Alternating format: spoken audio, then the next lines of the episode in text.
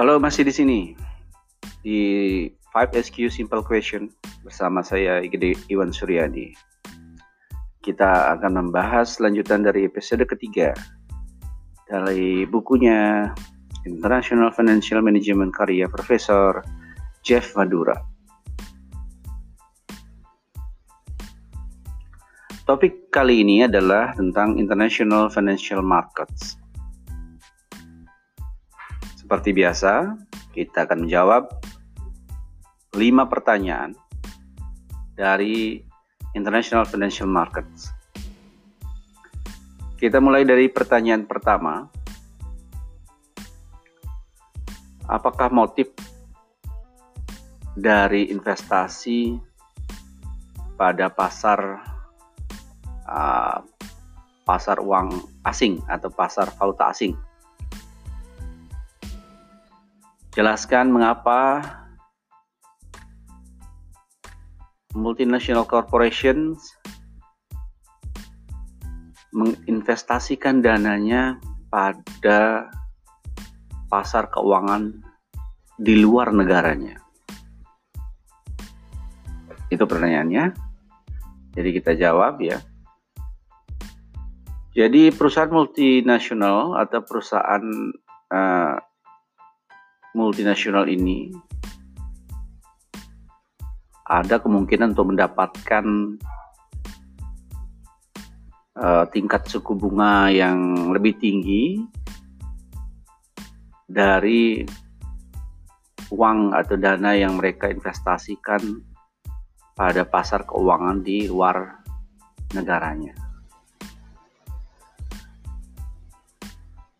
Dan satu hal lagi, akibat adanya uh, kurs mata uang ya karena dia melibatkan kurs mata uang karena investasi di luar negeri itu dengan valuta asing ya. Nah, itu diharapkan uh, kurs ini mata uangnya itu menguat.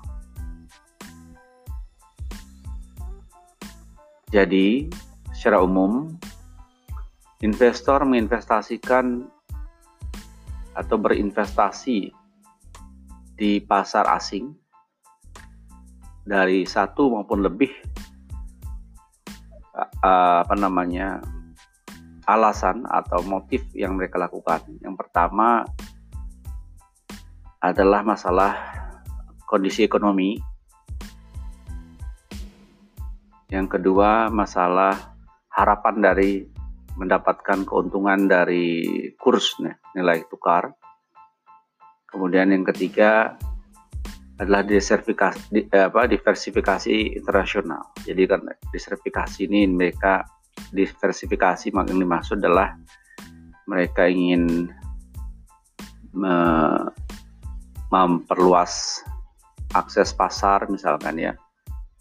Jadi negara-negara lain ya jadi ada tiga. Itulah motif utama atau tujuan alasan kenapa multinational corporation itu mau menginvestasikan dananya pada pasar keuangan di luar negaranya.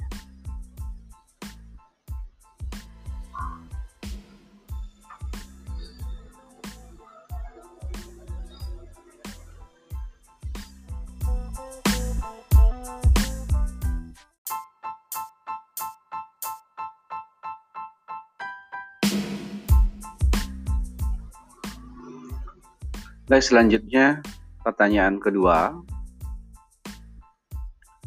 adalah jelaskan mengapa institusi keuangan itu lebih prefer untuk menyediakan kredit pada pasar keuangan di luar negaranya. Jadi jawabannya adalah institusi keuangan itu percaya bahwa mereka akan mendapatkan uh, return yang lebih tinggi atau tingkat pengembalian yang lebih tinggi dengan menyediakan kredit pada pasar uh, keuangan asing di luar. Jika tingkat bunga itu lebih tinggi dan jika kondisi ekonomi juga kuat sehingga risiko uh, dari kredit yang mereka sediakan itu menjadi rendah.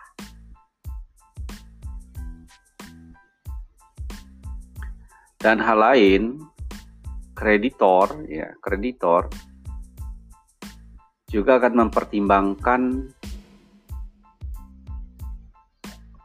pendapatan modal ya untuk negara-negara di mana mata uangnya yang diharapkan itu menguat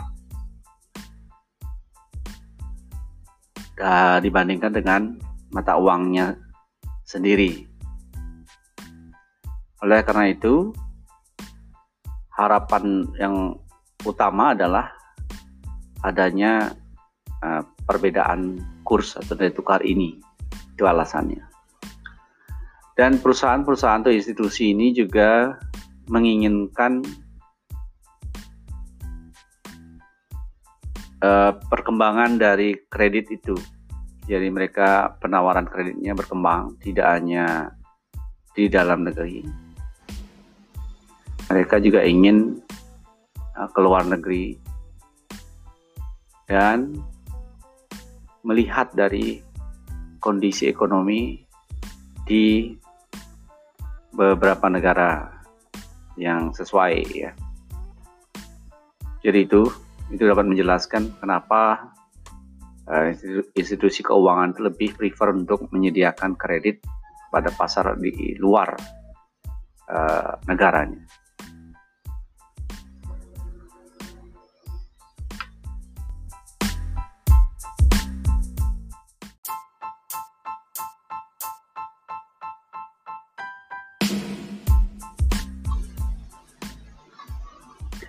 Oke, pertanyaan ketiga ya. Pertanyaan ketiga adalah tentang uh, pengaruh nilai tukar terhadap investasi. Jadi jelaskan kenapa apresiasi uh, dolar Australia terhadap dolar Amerika itu akan berpengaruh terhadap uh, pengembalian atau keuntungan dari perusahaan-perusahaan uh, Amerika yang menginvestasikan dananya pada pasar keuangan Australia.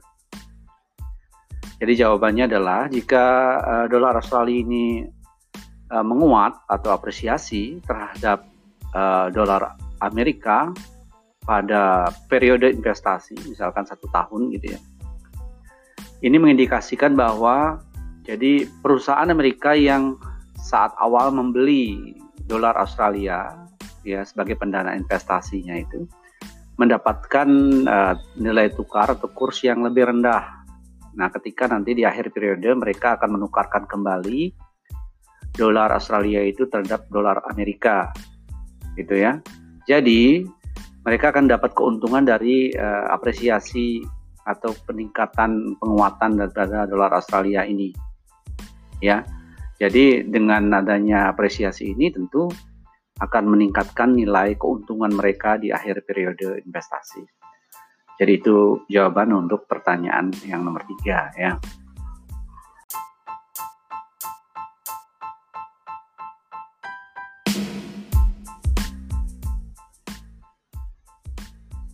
Baik, kita lanjutkan dengan pertanyaan nomor empat ya tentang efek nilai tukar terhadap uh, peminjaman ya, borrowing.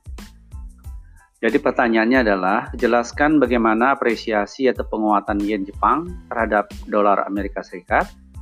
Ini akan mempengaruhi pengembalian atau tingkat return ke perusahaan Amerika Serikat yang meminjam yen Jepang dan menggunakan hasil untuk proyek Amerika Serikat. Jadi jawabannya adalah jika yen Jepang terapresiasi atau menguat ya selama periode pinjaman, ini menyiratkan atau mengindikasikan bahwa perusahaan Amerika Serikat mengkonversi yen ke dolar Amerika Serikat itu pada nilai tukar yang lebih rendah daripada kurs di mana ia akan nanti membayar pinjaman itu untuk pada saat periode pinjaman itu. Jadi dengan demikian, jadi eh, peminjaman ini dipengaruhi oleh apresiasi. Ya. Intinya adalah biaya pinjamannya akan lebih tinggi akibat adanya apresiasi ini. Demikian ya jawaban untuk uh, pertanyaan nomor 4.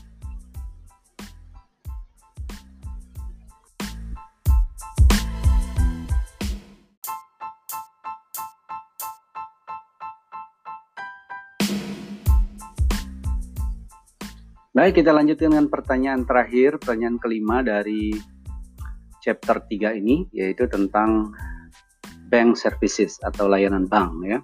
Pertanyaannya adalah sebutkan beberapa karakteristik penting dari layanan valuta asing bank ya yang harus dipertimbangkan oleh perusahaan multinasional.